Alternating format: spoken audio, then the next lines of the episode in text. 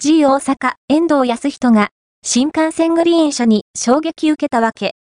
清水、権田修一も言及、ガンバ大阪、ジュビロ岩田などでプレーし、2023シーズン限りで現役引退した遠藤康人氏、現 G 大阪コーチが、新幹線グリーン車での移動に言及。清水エスパルス所属 GK 権田修一は、新幹線移動に関する J1、J2 格差を語っている。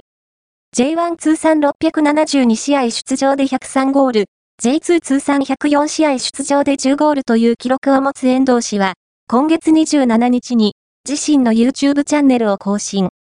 やっとへインタビューと題した企画で、プロサッカー選手になって、一番最初に衝撃を受けたことを聞かれると、新幹線、グリーン車で移動するんだっていう。